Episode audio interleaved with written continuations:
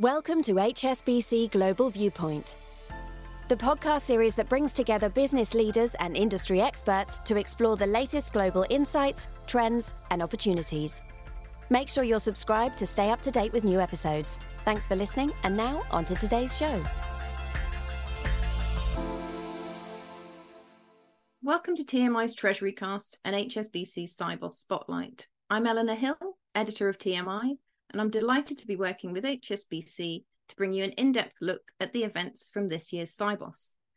Throughout this series, we will explore the critical topics on the Sibos 2023 agenda that will shape our industry in the next decade, including sustainability, digital acceleration, and technological innovation.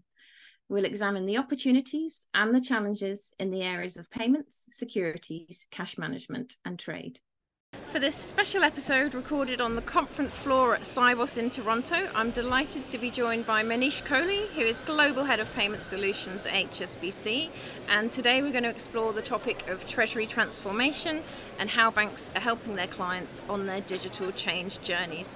So, Manish, welcome. It's great to have you here. How are you doing? Thank you, Eleanor. It's so great to be here. The buzz in Sibos is all as exciting as always. yeah you know, this is always a felt to be a place where the best financial institutions and the best financial minds come together. So I'm really excited about this week ahead. Yeah, absolutely. So much to learn, so many people to see.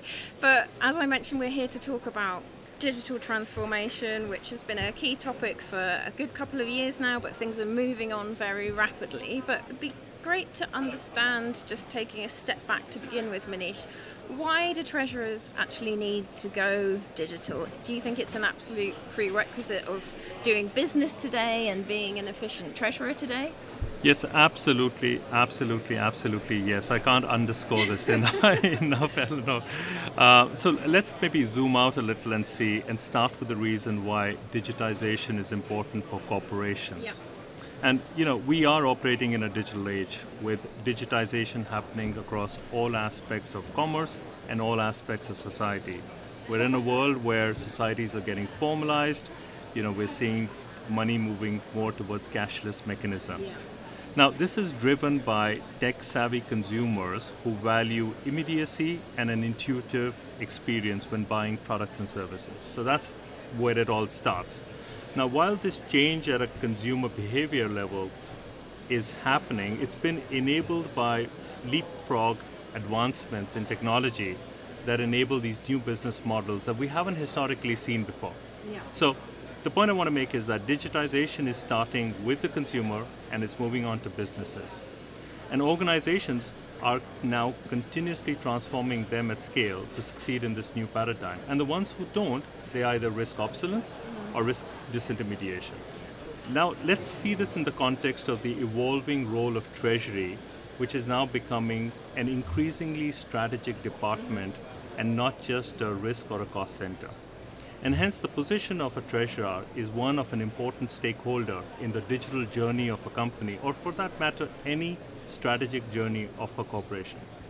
Now, I do believe that most treasurers that I have met in my time in banking have had a keen focus on driving digitization themselves. You know, I, I, was just looking at a study from the European Association of Corporate Treasurers that indicated that 60% of treasurers interviewed had put treasury technology review and replacement of IT tools as a key priority for the next 12 to 24 months. And why is that? This is because they are predominantly positioning themselves and treasuries to serve the businesses better digitally yeah. and help businesses build digital business models.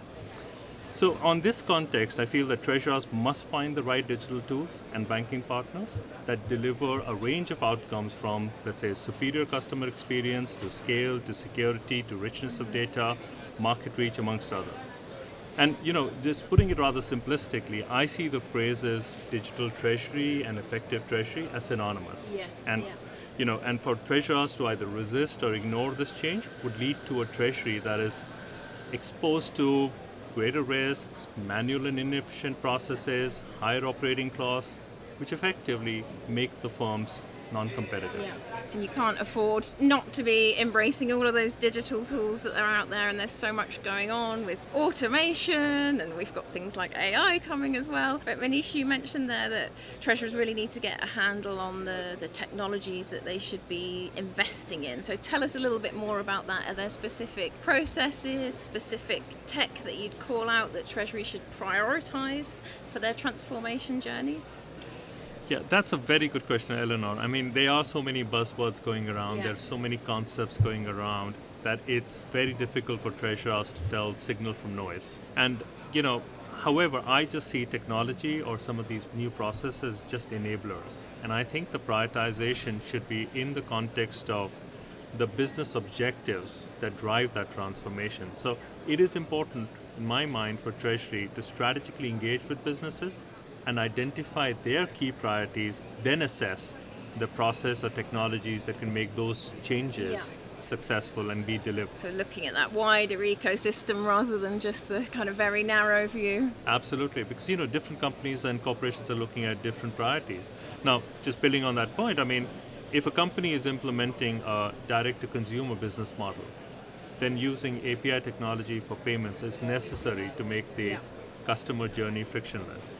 And you know, many of our clients who are on that path are reviewing their existing treasury policies and banking arrangements to support the 24 by 7 flow of funds. Now, you know, talking about a few examples of our customers that are in the public domain, I- you know, I can think of Saxo, you know, a leading financial fintech specialist. They leverage our treasury APIs and integration with Singapore's real-time payment infrastructure mm-hmm. To support real-time funds transfer into a trading and investment platform serving their retail customer base. And you know, the beauty of that solution was that the new API that they consumed from us allowed for a full automation of their you know the manual processes as Yeah. well as the experiences that they gave to their customers now that is one example of where the company's priority is you know going direct to consumers. Mm-hmm. Now on the other hand if the objective is to drive better capital efficiency then engaging with providers on cash pooling and improving cash forecasting to achieve effective self-funding is a priority and that requires a very different set of technologies and Yeah. processes for treasurers to imbibe I can think of another example, you know, of a company called Micron Technology. It's a U.S. headquarter mm-hmm. MNC, and they're leaders in innovative memory and storage solutions. And we work with the regional treasury center in Asia to set up cross-currency sweeps, enabling real-time automated FX conversion, minimizing FX exposure, which was a key business priority, Yeah. and reducing excess cash and optimizing the use of global US dollar liquidity. So mm-hmm. I think uh, you know it always comes down to what the objectives of the company are, and I think that Yeah. those objectives should be North Star The Treasury should anchor the transformation objectives around. That makes sense. And some great examples there, Manish, and I'm sure our, our listeners' ears will have uh, pricked up at those, particularly that FX one, which is a, an issue for so many people. But we've spoken about, you know, the, maybe the downsides of, of not embracing transformation. What should a treasurer ultimately be aiming to do and achieve with a digital transformation in terms of scope and outcome, do you think? Yeah, again, Eleanor, that's another very good question. And let me just again bring in some of our experiences and perspectives over here. So, you know, we deal with customers across multiple markets globally and across various forms of scale, from small enterprises to large global corporations. And we have seen transformation initiatives in Treasury succeed, but also fail. Mm-hmm. And again, you know, as a result of this, we've built our own library of repertoire of what we believe is the secret sauce and you know objectives that our clients should think of when they think of transformation at scale, especially in terms of building a digital treasury. And I'd say, you know, our, our advisors typically, you know, these four or five things. One, make sure you determine both the short term and long term objectives for the transformation project. Because it's important to show quick successes, but again, let the quick successes not drive where the end direction of the transformation journey is. And I think, uh, you know, what many customers and clients typically struggle with is a clear definition of the problem statement.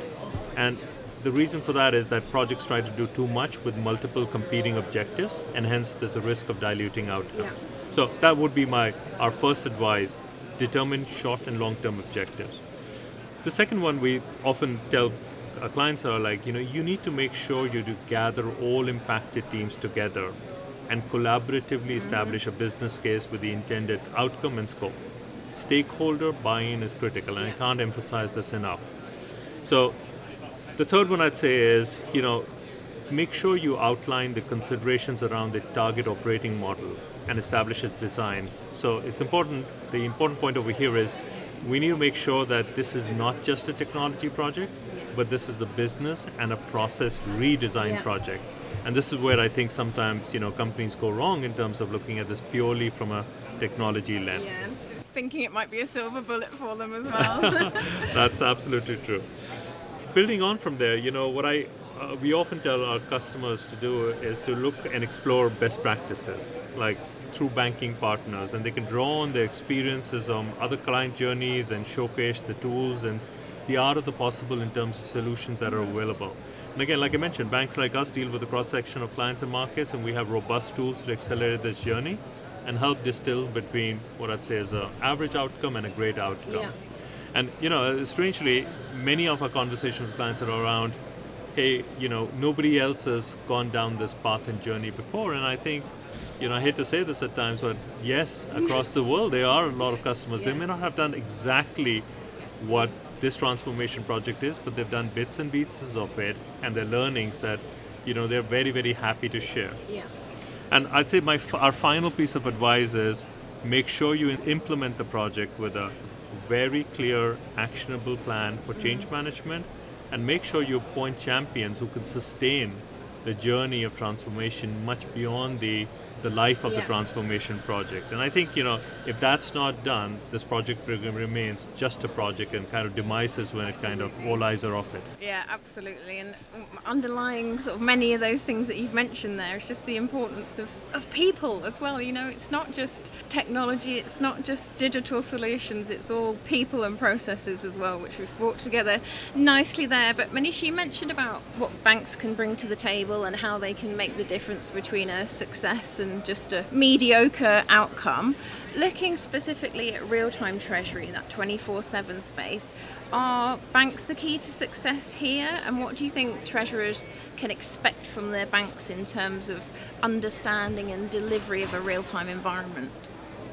Yeah, Ellen, absolutely. I do believe banks have a very important role to play in the delivering the success of a real time treasury.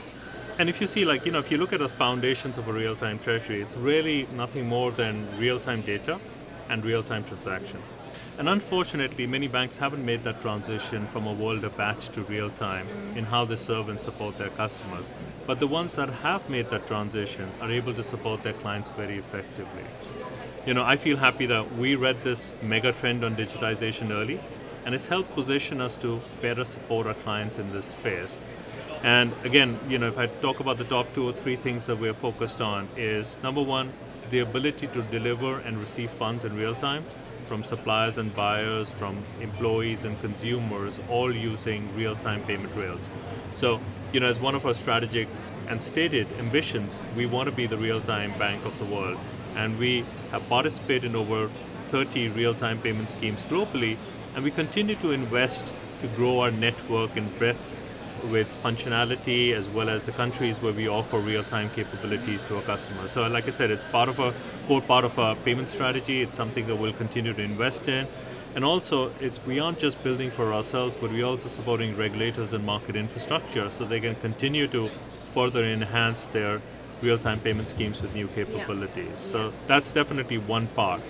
And, and, the second part I'd say is that the ability to access information real time is so important for a real time treasury to succeed, and which is why we've invested in exhaustive set of APIs, liquidity dashboards, just to help improve a treasury's decision making capability around funding, around hedging effectiveness, and the speedier application of cash to receivables and support just in time deployment in their supply chain. So it is those investments that you know and these capabilities along with our client segment expertise and knowledge of local markets where we feel that we can be a key enabler to our clients as they set up real time. Yeah treasuries. That makes sense. And yeah, those APIs are so critical and definitely speaking to more treasurers who are now embracing them and getting there. But Manish, not everyone is quite in that bucket and it can be quite overwhelming with all of these developments to consider. So, what are your final thoughts, final words of advice for our listeners who are maybe feeling a little bit daunted by all of these digital solutions on offer out there? And as a bank, what would you say to them to kind of coax them into action to join the digital transformation journey? Well, uh, you know, again, we, we've heard these hesitations and these concerns a few times, and, you know, my personal approach is let's always start with building conviction. You know, every journey that our one of our clients is on, there's probably somebody in some part of the world that's gone and undertaken at least a part of that journey with success. And, you know, what we believe is that you know, our job is to bring our clients together and help them share successes with, and you know, just share, share best practices and successes. So connecting our clients with other clients similarly placed yeah. and who've been on this journey is I would always feel is probably one of the first steps. And the other thing is like you know when we look at speaking engaging with clients, uh, it's important to bring out that a treasury transformation is not just a treasury initiative. It's an initiative that involves engagement with other key stakeholders at our clients' ends across technology, around operations and the business teams, and payment engineering, and commerce, and HR, and so on and so forth to understand their challenges and desired outcomes. So we do spend time connecting our treasuries with other business stakeholders in their own organization to tell them what the art of the possible is and what a great outcome could look like. And similarly, you know, what we also do is we, we make our our teams available, our teams who have deep market expertise. We we have a team called our Treasury Solutions Group who closely engage with our clients on not just the what to do, but the how of the journey. So the how of how to accelerate the client journey and helping our clients define the key problems, recommend the best practices that help address those problems and deliver a successful transformation program. And Eleanor, finally, I'd say is that when it comes to implementation, it is also about making sure that the right technology capabilities are available to our clients. And we touched on APIs as an example. Yeah. So just sticking to that, you know, we make our global developer portal available to clients so they can kind of see and test the capabilities before they move them and deploy them into full production. And similarly with our liquidity and payments and card solutions. I just maybe end on this one note to say that you know our belief is that our success is tightly interlinked with our clients. Mm-hmm. So we invest in bringing our knowledge and expertise across client segments, across markets, across a breadth of our solutions, and get them to work for our clients makes complete sense to me. Manish, thank you so much. It's been a real uh, mini masterclass in digital transformation today, so much appreciated. Great, thank you, Eleanor. Always a pleasure to catch up. Take care. Thank you for joining us today. This has been HSBC's Sibos Spotlight, a podcast mini series produced especially by TMI for HSBC Global Viewpoint. To discover other episodes in this series, search for HSBC Global Viewpoint or TMI's Treasury Cast on Apple Podcasts and Spotify. And to find out more about HSBC's presence at Sibos, visit gbm.hsbc.com forward slash Sibos.